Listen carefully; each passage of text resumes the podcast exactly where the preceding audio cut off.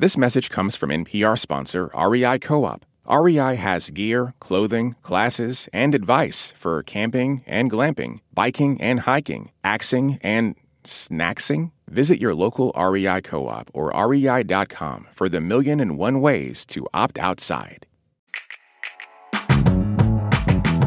Hey, hey, I'm Brittany Luce, and you're listening to It's Been a Minute from NPR, a show where we talk about what's going on in culture and why it doesn't happen by accident. And a heads up to listeners this segment contains mentions of sex. It's no surprise to anyone that it's been a really bad year for television. The strikes really did a number on us, and for those who love TV like me, it's been so bad that I started watching anime, and I don't even like cartoons. But lo and behold, this fall I finally got something new and juicy to watch. And I want you to know about it. It's called Fellow Travelers. It's a mini series on Showtime that's giving the people what they want. This historical romance spans from the height of McCarthyism in the 50s to the more is more era of the 1980s. But the story centers on the tumultuous relationship between two men in Washington, D.C. Hawk, a career government man played by Matt Bomer. I'm no red. I'm a war hero. They include that in the register. And Tim, an aspiring McCarthyite played by Jonathan Bailey. I interned for three months at the Star. Hmm. In the mailroom. I have a degree in political science and history. I think I should aim a little higher, don't you? Tim wants to break into DC politics, and Hawk takes him under his wing in more ways than one. Both Hawk and Tim are in the closet during the time of the Lavender Scare, a moral panic raised by Senator Joseph McCarthy, who sought to expel gays and lesbians from government service. And that puts their budding romance and their livelihoods at risk. One of them really loves having sex with men, but can't sort of conceive of falling in love with a man. This is Inkoo Kang, TV critic for The New Yorker and someone whose TV opinions I trust wholeheartedly. She wrote a glowing review of Fellow Travelers.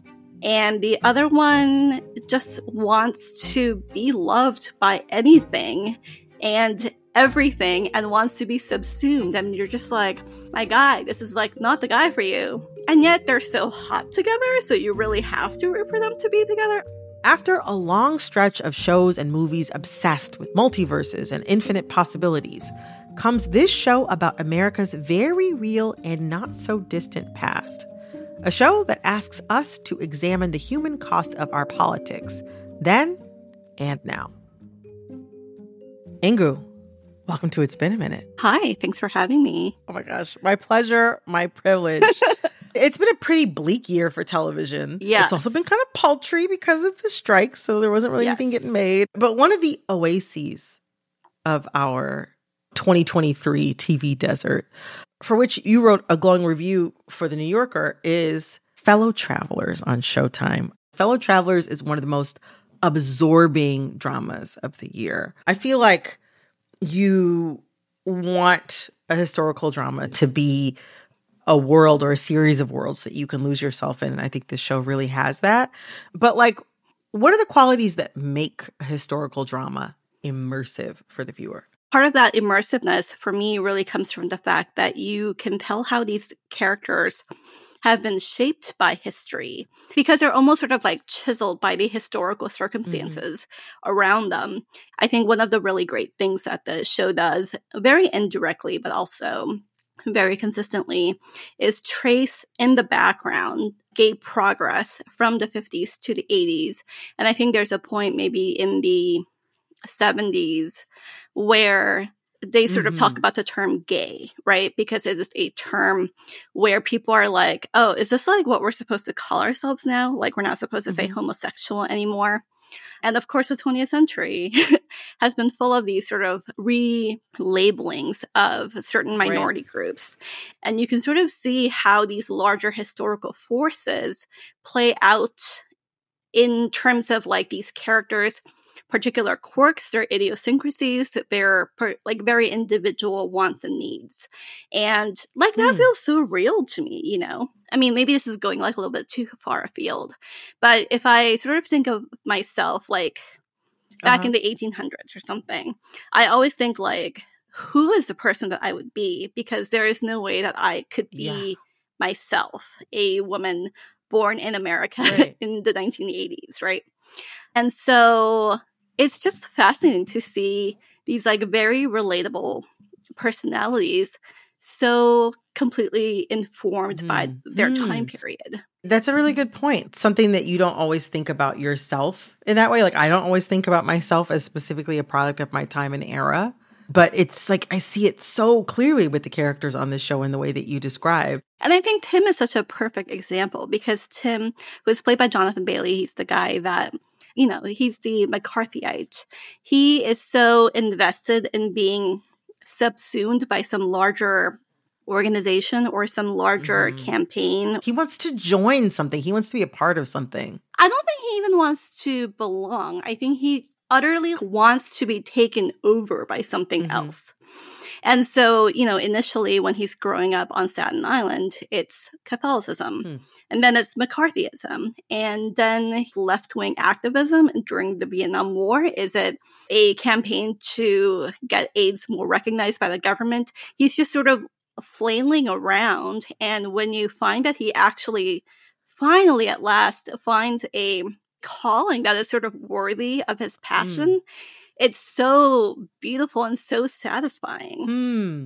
That's such a beautiful point. I mean, that character of Tim is like he's he's my favorite character on the show. You single out Jonathan Bailey's performance as Tim in your review for the New Yorker. Like what makes his journey specifically so compelling for you that it stands out in such a way on the show? I think what Jonathan Bailey does so beautifully is every time you think that you have figured him out, you know, he goes to these bars and he orders milk, and you're just like, my God, like, get a life.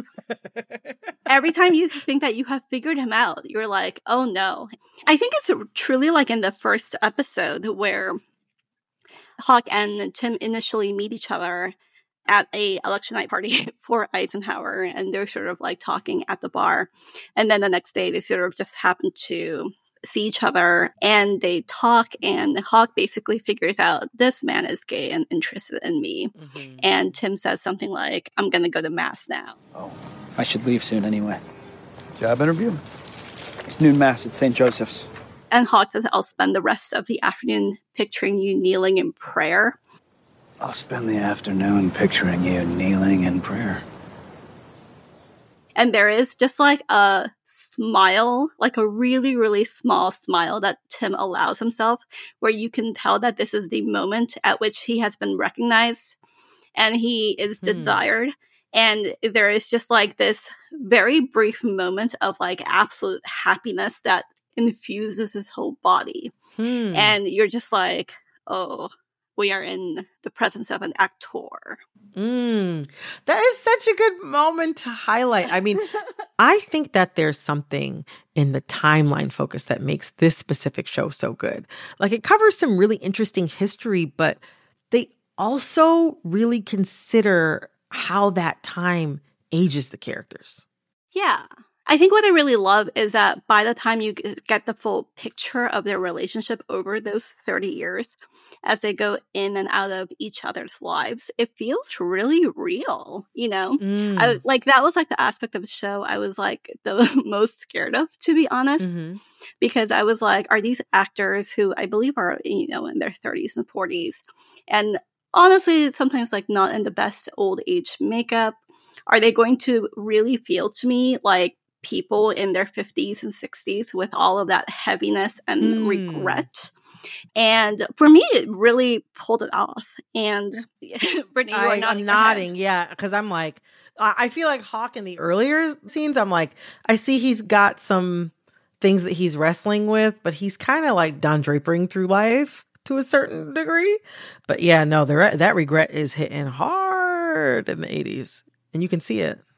So, for listeners who don't know, and this isn't a big spoiler, as time passes, Hawk chooses to pass as straight and basically live on the down low, marry a woman, and continue to work in the government Has children. has children exactly but the show almost seems to posit that like for all of the obvious benefits and power that that presents when his life is contrasted with the life we see that Tim has. Even though Tim is dying of AIDS basically at that point, he has a full life. Um, it looks like he has the kind of full life to a certain degree that maybe Hawk never thought was possible for himself. And he has a sense of purpose Yeah. that Hawk doesn't. Tim can be his full self in a way that Hawk absolutely cannot. Yeah, and I think part of like what you are able to sort of contrast as gay progress happens in this country and as people are able to be more you know truthful versions of themselves and maybe i don't know lie to everyone around them less. Hmm. you can sort of Mhm. see that tim as he is becoming more and more out is able to put all of moralizing compulsions i guess really in a positive direction. And you see that hawk is sort of like unable to move along with history. He's sort of stuck in some ways in the past that has scarred him.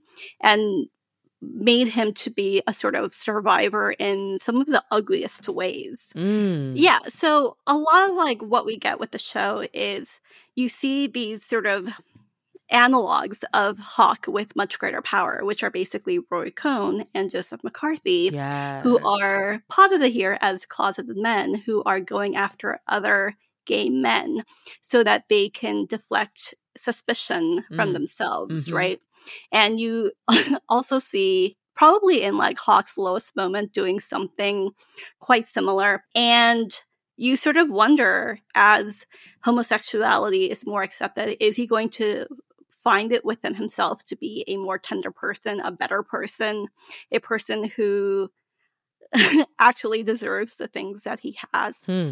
and i think that's truly like one of the greatest tensions or like the greatest moments of suspense for the show you know is hawk going to be able to adapt to the 70s or the 80s and if he isn't then how much can he essentially continues really killing a certain part of himself Hmm. Hmm. There's a real like diversity on this show of ways that the gay men sit with their queerness. They're always making some sort of negotiation or doing some type of calculation. The show is doing something really interesting and kind of is departing from what I see as somewhat of a norm these days, where like many mainstream LGBTQ narratives aim to show gay communities together, exuberant, warring against oppressive forces.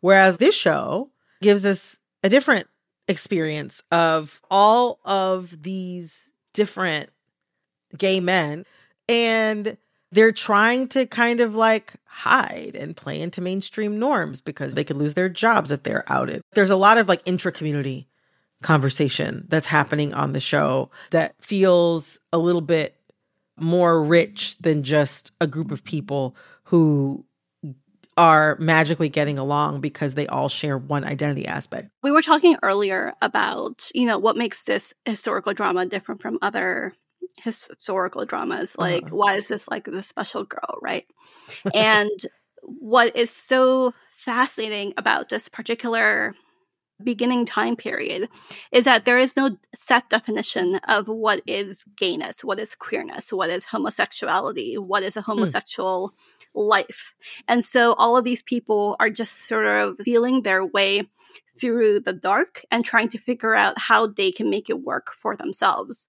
So we meet, for example, one character at a party for a bunch of queer Washingtonians, and one of them says, Well, like, I'm a religious guy, but I also am celibate. I have God. Oh, I, I thought you. I am. Then how do you manage? I'm celibate. You have to decide what matters most to you. And that is like the way that he can sc- sort of square his own needs Hmm. with his own identity. And so uh, this is like maybe one of the aspects of the show that I love the most because it felt so true to life because there hadn't been this codification yet of what queerness is. And the only thing that they really know is that they have particular desires and they don't know really what to do with those desires but they know that they can be persecuted for having them and it's just like uh, a question that is like both so philosophical, like what does queerness mean, especially when you don't have Mm. defining texts or defining images to help you to help guide you. And at the same time, it is a question of survival, right? Hmm. Hmm. To that point, it makes me think about the character of Marcus, who's like a journalist friend of Hawks. And he's one of the few black characters on the show, and he's always negotiating his blackness and his gayness out in the world, but also in his work. And I've enjoyed seeing the black gay world that they inhabit. I wonder, how do you see the character of Marcus within the world of fellow travelers? I wish that he felt a little bit less didactic. I think that, you know, earlier I said that the show doesn't feel didactic, but I think when there are those like little moments, I feel like Marcus is sort of the character that he's sort of like the vector through which a lot of those like lessons are born. I think the idea that like he feels like he has to either choose his blackness or choose his queerness in his public life, I thought was really fascinating because he basically believes, probably correctly, that he can't really be an out black gay man because it will in some way invalidate a lot of his points about racism. And he can sort of have more authority to speak about the racism in DC and how these, you know, anti-segregationist policies that are supposed to be enforced are not being enforced. How did you feel about Marcus? I see like in like the story sense how Marcus can be like a foil for Hawk and also like an alternative path for Hawk. When I look at Marcus and I look at his relationship with Frankie and I see that, that like their black gay DC world, I keep thinking, oh, there's just so much more here to get into. Like there's so much there that I'm just like, I agree. I think that for what Marcus is, I think that the show is doing a lot with regard to like trying to bring in history and give him like a world to inhabit and be a part of, as- apart from Hawk's world. But I also think that like I don't know, I would watch like eight seasons of a show about Marcus's life, but that's just me. okay, I cannot let this conversation wrap up without asking you about these sex scenes on fellow travelers. I have been loving them. They are dynamic, they serve the story, and they're hot. But also, sometimes I feel like when you see gay sex in mainstream epics, sometimes the sex scenes can be a little sanitized. I feel like these are really dynamic and hot in a way that doesn't feel like it's necessarily specifically aimed at like comforting a straight audience, you know? Thank God. You described the sex scenes in Fellow Travelers as gleefully creative. And I agree. What do you think makes the sex scene on this show so gleefully creative? I don't remember at which point I observed this, but if you sort of tally up those scenes, they do a different thing in every single one of those scenes. I noticed. I noticed. But I actually wonder if part of what makes the sex scenes so good is that they are talking the entire time. Hmm. You I have my hand uh, I am thinking right now. My hand is on my you have on my forehead. I'm sitting here like, "What?" But that is such a good point. I mean, you learn so much about the characters, right? And I think this is like a really, really great illustration of who Hawk is. He wants to be the top, or he wants to be like the guy who picks. He wants to be in charge of like the acts, and he's generally the top in their shenanigans. And then you sort of wonder, like, is this all it's going to be for them? And then sometimes there's like a moment where he's like, actually, now it's your turn. And you're sort of like, wow, what is this saying about their relationship at this point? Is Hawk figuring out a way to be like an actual person and not just like a damaged jerk? You know, we've been talking about this phenomenal, wonderfully done, high quality, limited run miniseries. And I'd be remiss if I didn't mention that that's a very specific type of programming. and that also requires a specific kind of budget. After all of the turmoil and change in Hollywood this past year, it kind of feels less and less likely that series like this that will be made. One of my editors remarked that this series, Fellow Travelers, feels like it was greenlit in another era, like a bygone era. Is this kind of mini series the last of a dying breed? You know, I get this question a lot now. Mhm. And the only answer I really have is I hope not. Part of like why prestige TV became a thing is because the middlebrow segment of the movies, like essentially Hmm. the deep budgeted or like the medium budgeted adult dramas that we used to have in the 90s Mhm. have disappeared, right? Yeah. So this is like now where people who want grown up entertainment go for what they are no longer getting at the movies in large part. People still want that stuff somewhere. Thank you so much, Inkoo. It was so great to have you. Thanks for having me and thanks for letting me talk about this beautiful show. That was Inkoo Kang, television critic at The New Yorker. Coming up, singer songwriter Olivia Dean joins the show for an intimate chat and IBAM's first ever live in studio performance. Stay tuned. This message comes from NPR sponsor REI Co op. REI has gear, clothing, classes, and advice for camping and glamping, biking and hiking, axing and snacksing, backpacking, and another outdoor thing that rhymes with backpacking. Visit your local REI co op or rei.com for the million and one ways you can opt outside. This message comes from NPR sponsor Homes.com.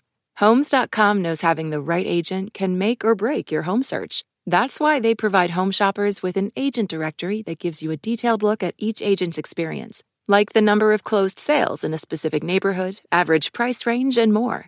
It lets you easily connect with all the agents in the area you're searching so you can find the right agent with the right experience and ultimately the right home for you.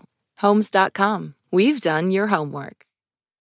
This message comes from NPR sponsor Acorn TV. Acorn TV isn't just good, it's brilliant. With exceptional television from around the world. Their romances are more charming, their mysteries cozier, their noirs more gripping, and their comedies cleverer.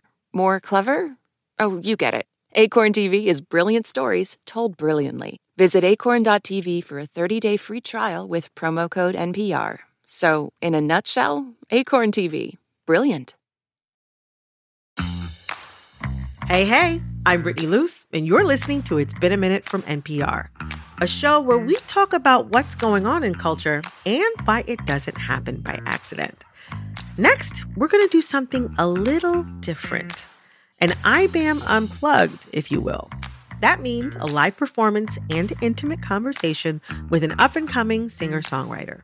And gather around because I feel like you're going to be hearing a lot more from her in the future.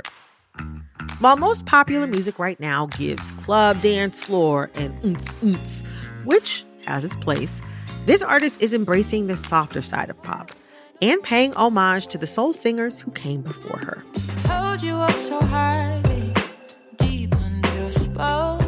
Your opinions Today, I'm speaking with Olivia Dean. She's a Mercury Prize finalist who's performed at Glastonbury and even won the praise of Sir Elton John himself.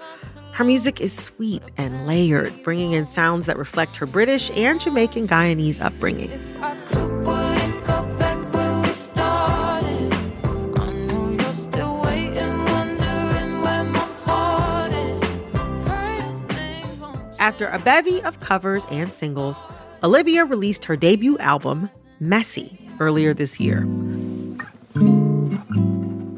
On the last leg of her first American tour, she and her guitarist Finn Zeffirino Burchell stopped by NPR West in Culver City for a little chat about respecting the subtlety in soft pop.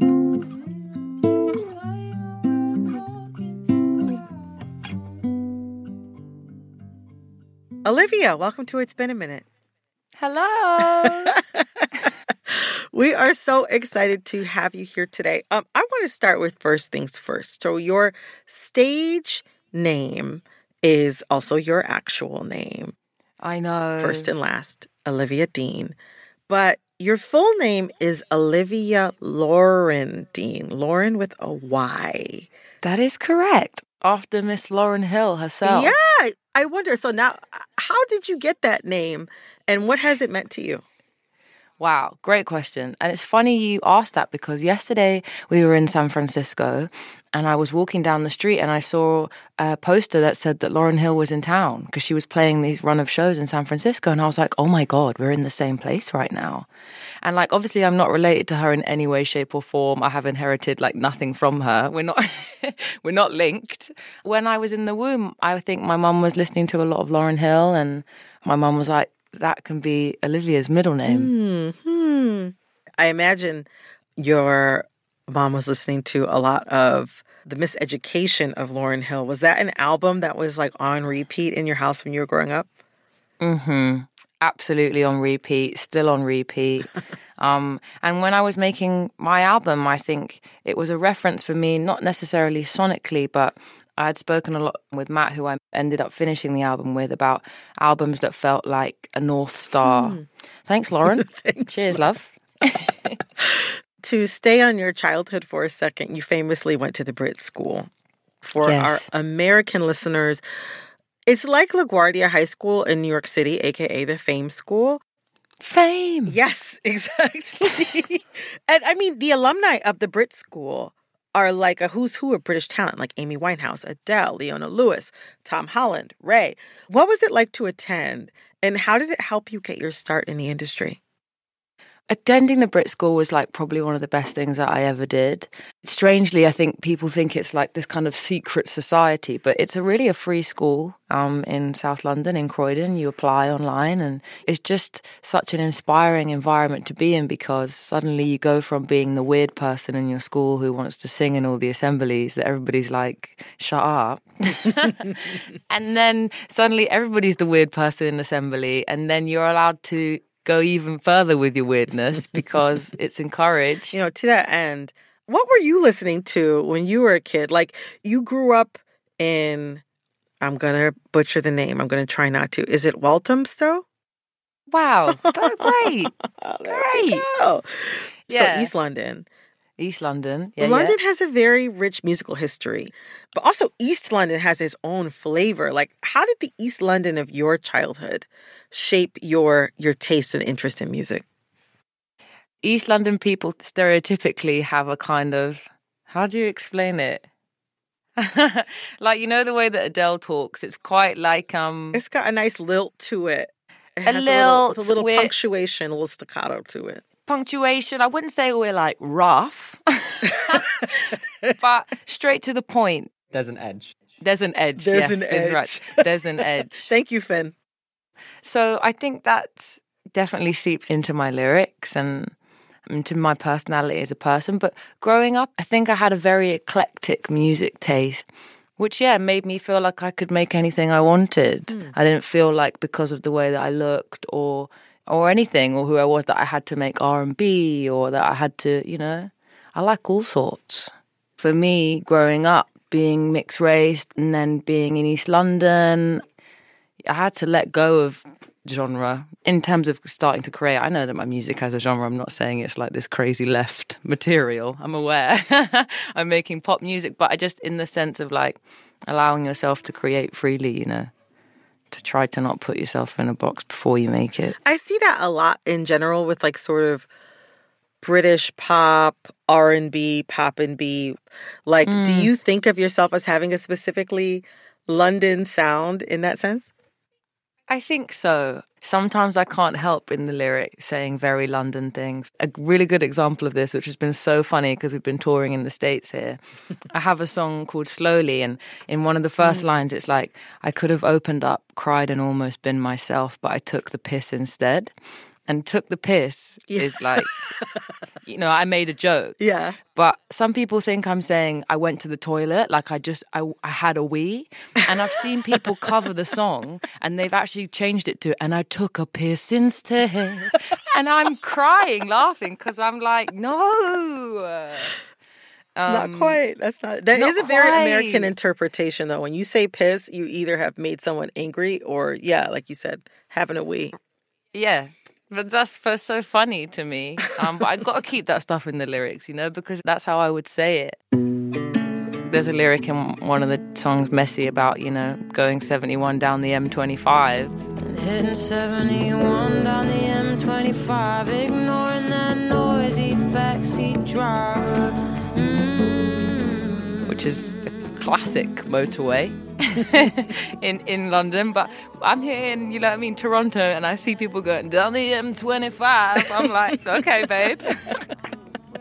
It's music. Music is the universal language. It's the universal It language. doesn't matter. It doesn't matter. It's just funny. No need to be ready. It's okay if it's messy. I'm on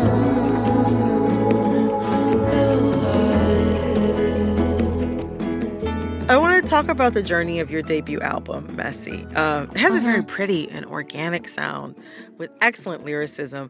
How did this album start within you? being completely honest, I went into making it feeling um, incapable. I just was in a real low self esteem version of myself that was like, I can't make an album, like, I'm not good enough. So, not a great place to start creating from.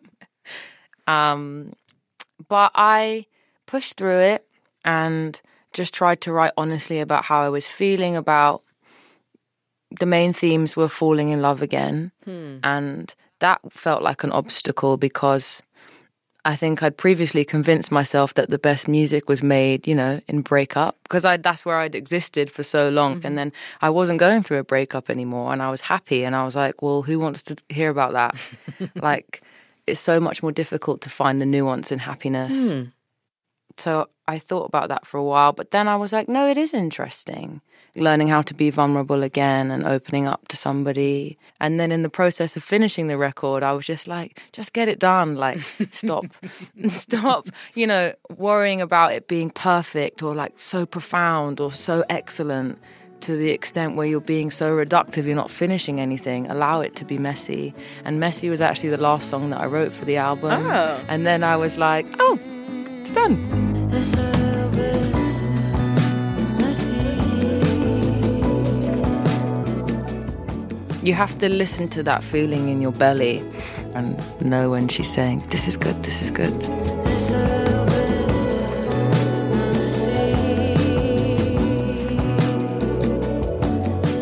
Or when you write something and you just want to listen to it over and over and over and over again. I'm a little bit messy. Speaking of the album, I want to break down one of your songs, The Hardest Part. Could we hear it? Yeah, let's do it. Let's Finn? do it. Let's do it. Finn's picking up his guitar now. Um, ready? Call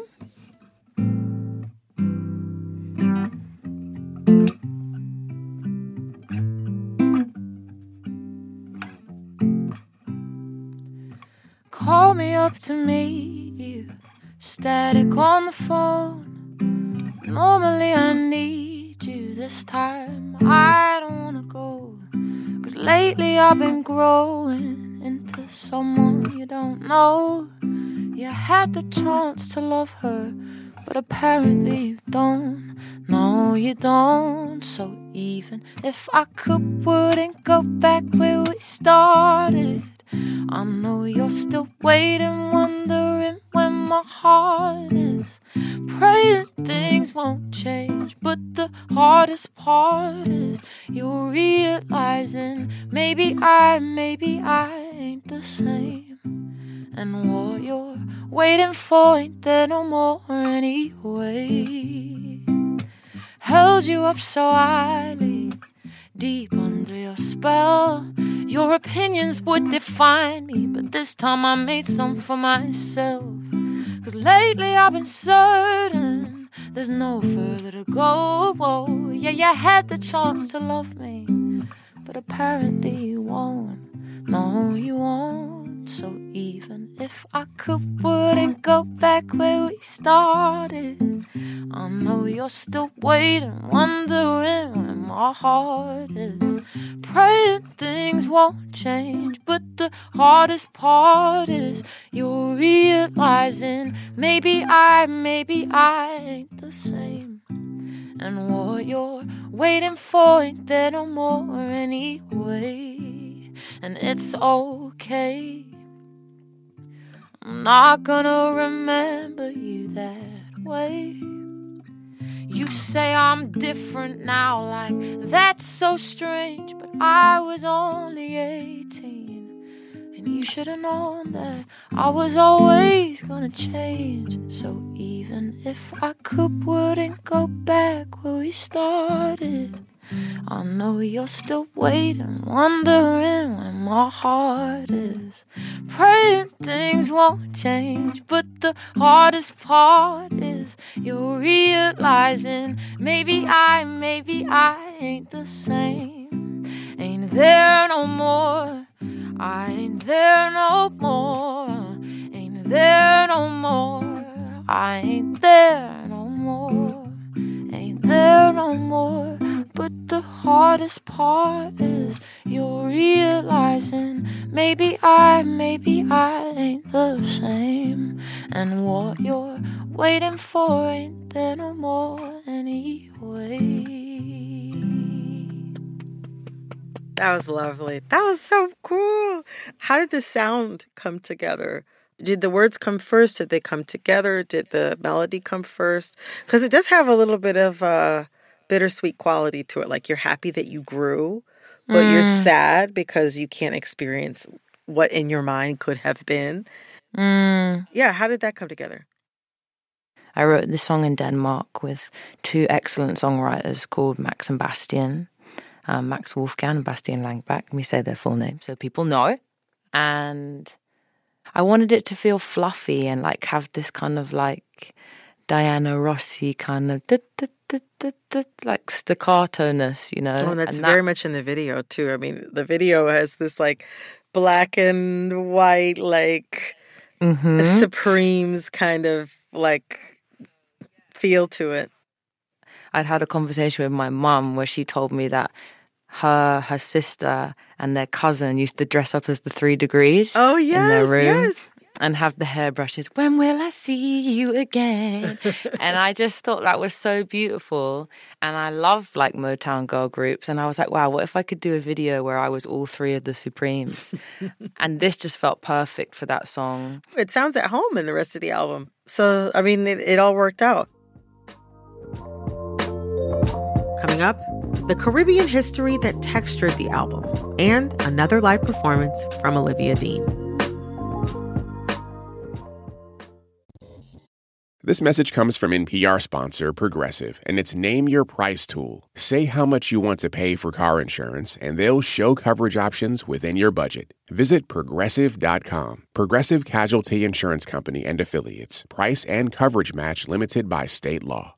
This message comes from NPR sponsor Progressive. What if comparing car insurance rates was as easy as putting on your favorite podcast? With Progressive, it is. Just visit their website to get a quote with all the coverages you want. You'll see Progressive's direct rate, and their tool will provide options from other companies so you can compare. Then just choose the rate and coverage you like. Quote today at progressive.com. Progressive Casualty Insurance Company and Affiliates. Comparison rates not available in all states or situations. Prices vary based on how you buy.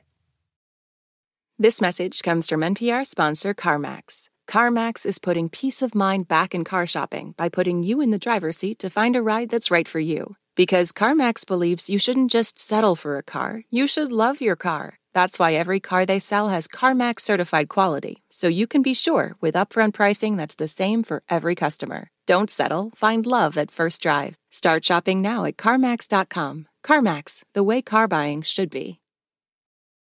Support for NPR and the following message come from Betterment, an automated investing and savings app.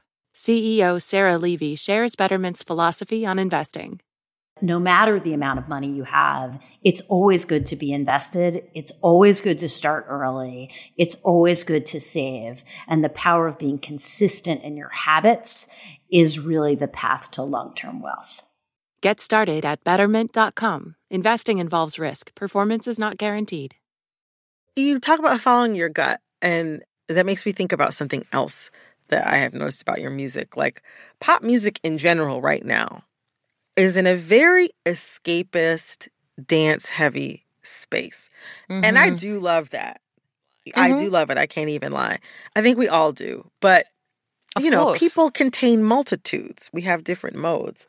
It feels like your music is asking us to kind of take a step back from that and actually Mhm. reflect on ourselves and on our relationships. But it's still satisfyingly pop. I, I wonder, like, how do you think about your your music and your sound, your current sound, within the greater landscape of what we're listening to right now across the pop landscape? That's a brilliant question. Um, I, as you said, can recognize that a lot of pop music now exists in that space, and I enjoy it. It's just never been me and never will be. I love soul music and not in the black and white sense, I guess, as like, you know, soul as a genre, but music that fills you up hmm. and allows you to, as you said, reflect and express your emotions to other people. Like Bill Withers, what a gift to this earth, you hmm. know, like Carole King. I just think I've always been obsessed with like timeless songs because I started doing musical theatre, but also covers. Hmm.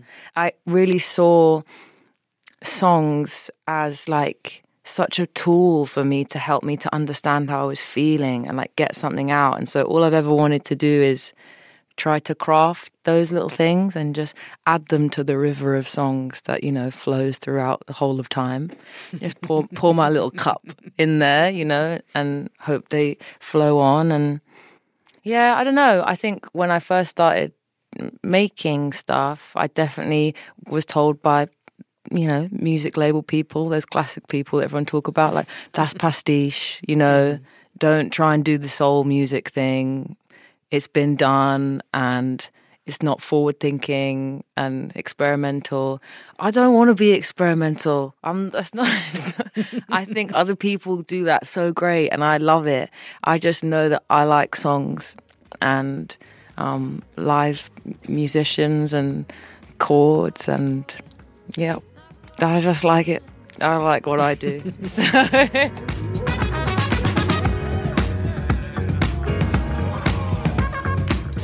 Something that I definitely get the sense that you like based on the production style that you've employed on your album is a lot of instrumentation. It has a very pretty organic sound. Mm. How many instrumentalists in total are featured on the album? Because, I mean, there's a lot going on there. There's a lot. Yeah. yeah. There's a lot. Lots of different mix of humans. My core band is there's four Finn, Dash, and Joel. Mm-hmm. Oh, and me. Three, sorry. and I'm in the band. I played percussion on the album. Hey. I played some vibraphone on the album. I played some timpani on the album, tambourine. I love percussion so much. We just had all sorts of people come in, amazing brass section come in. We had somebody come and play steel pan and play with that cross culture. So it was like we had the steel pans going, like representing the- the Caribbean side, but then it was like the horns doing this kind of orchestral, kind of British march, like the Queen's Jubilee, and like it's just fun, you know, to experiment with like the instruments as another language and you know what you're trying to say in the song. Mm, like like adding as much to the character in the world of the song as a lyric can. Mm-hmm. Exactly. Music's supposed to be fun, so we just had fun making this album. I have another song of yours that I really love called Carmen. It's the very last song on the album, and it tells the story of your grandmother. She uh, immigrated from Guyana as a young woman as part of the Windrush generation. For those who don't know, the Windrush generation is a generation of Caribbean people who migrated, or people from British colonies, but many Caribbean people who migrated to the UK in the wake of the 1948 British Nationality Act, which gave people in the British colonies the right to work and live in Britain. Could we hear the song? Do you have the time to play the song? Why not? That'd be great. Yeah, I'd love to hear the song. For you, Brittany, oh, anything. Oh, thank you. Thank you.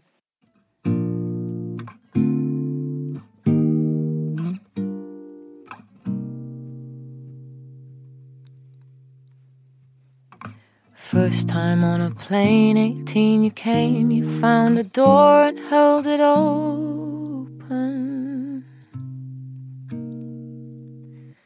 No way to know how to make a home in someone else's motherland. Mm. Oh, you transplanted a family tree, and a part of it grew into me. You're stronger than I'll ever be. Never got a jubilee. I'll throw it for you, Come in, come Carmen. I will. The only place I wanna stand is holding on to grandma's hands. Let them adore you, Come in, come in, I will. Come in, come in. Look at all the trouble that you made. Carved your initials in this island.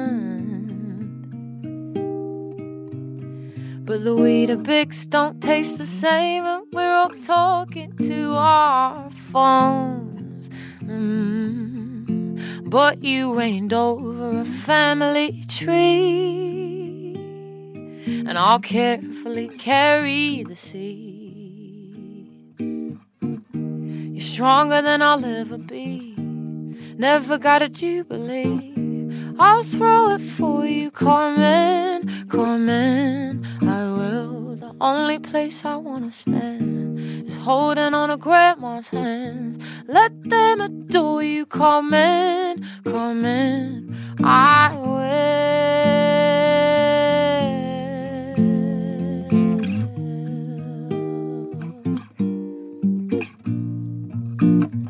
Stronger than I'll ever be. Never got a jubilee. I'll throw it for you, Carmen, Carmen. I will. The only place I wanna stand is holding on to grandma's hands. Let them adore you, Carmen, Carmen. I will.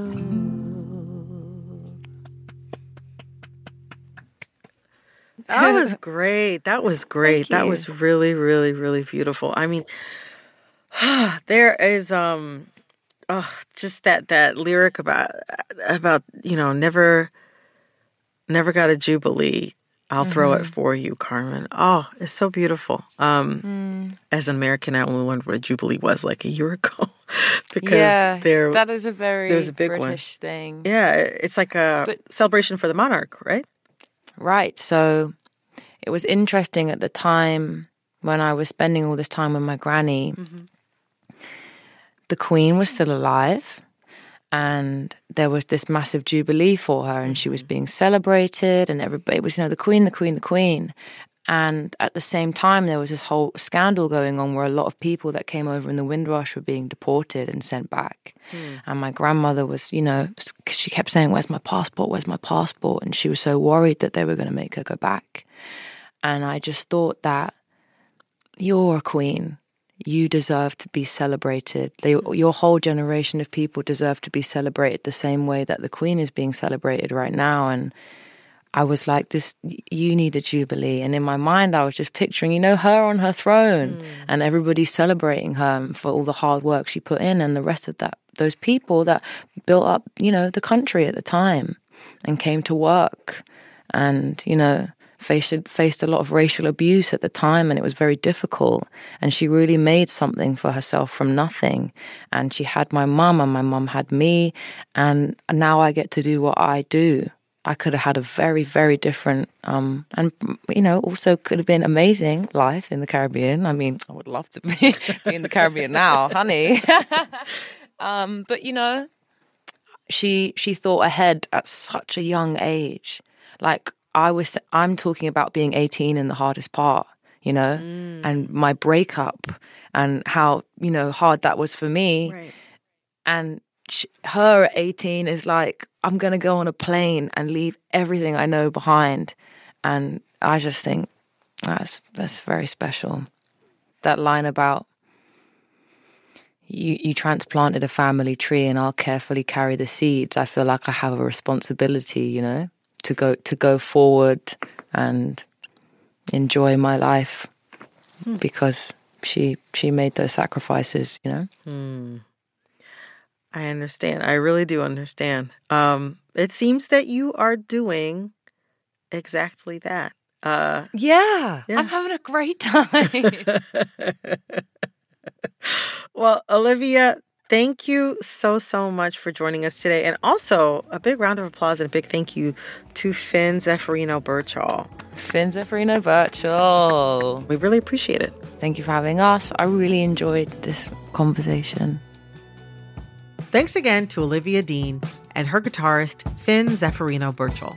Olivia's debut album, Messy, is out now.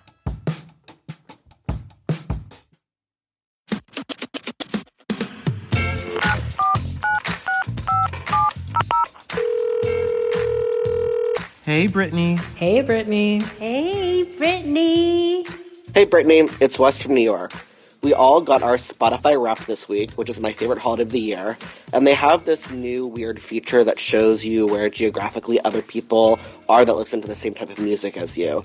I got Burlington, Vermont, which is weird, and a lot of people either got that or Berkeley or Cambridge. What did you get? And it's not accurate, right? Ah, Wes. Thank you so much for calling in with this question. This has been on my mind. So, for those who don't know, with the Spotify Wrapped, which is like their year end feature where they show you basically what you've been listening to or what they tell you you've been listening to all year. My top five artists that I listened to this year was fairly accurate. Although I listened to a lot more Steely Dan than they gave me credit for. I just want to say that. But they added a new feature this year where they like show you where other people are who listen to music in the way that you do. The thing is though is I like many people received a location of Berkeley, California. But like they also show you three artists that apparently are very popular in that particular area. So the three artists they told me put me in common with Berkeley, California listeners were Victoria Monet, Kelela, who's been on this show, and also Nick Hakim, who I adore. The thing is, though, is that my husband also got Berkeley, California, and he had three completely different artists. And then I saw somebody else who was like, oh, they have me in Berkeley, California because I listened to Pavement and Fiona Apple. And no disrespect to Fiona Apple, I love her. But I don't really overlap with that person's listening, and I don't overlap that much with my husband's listening. So I'm like, is this just like that one BuzzFeed quiz where it's like, which Sex in the City character are you? And then no matter what you put in, everybody gets Miranda. I don't know. But I know that Berkeley, California is not really the town for me. No disrespect whatsoever. I'm an East Coast girly at this point. Does Berkeley really match my music vibe? My conspiracy theory brain tells me that this was a really fun little social media thing that they were doing to get us all talking. That's just my two cents. I would love to hear from the rest of you all, though. Like, what cities did you get? Let me know. Tweet at me or email the show. I'm just nosy. Just let me know. Wes, thank you so much for kicking off this line of thought, and I hope you have a wonderful weekend. If you have a thought or question about pop culture, send us a voice memo at ibam at npr.org. That's I B A M at npr.org. This episode of It's Been a Minute was produced by Barton Girdwood, Alexis Williams, Liam McBain, Corey Antonio Rose. This episode was edited by Jessica Placzek, Bilal Qureshi. Engineering support came from Gilly Moon, Maggie Luthar. Our executive producer is Veralyn Williams. Our VP of programming is Yolanda Sangweni. Our senior VP of programming is Anya Grundmann. All right, that's all for this episode of It's Been a Minute from NPR. I'm Brittany Luce. Talk soon.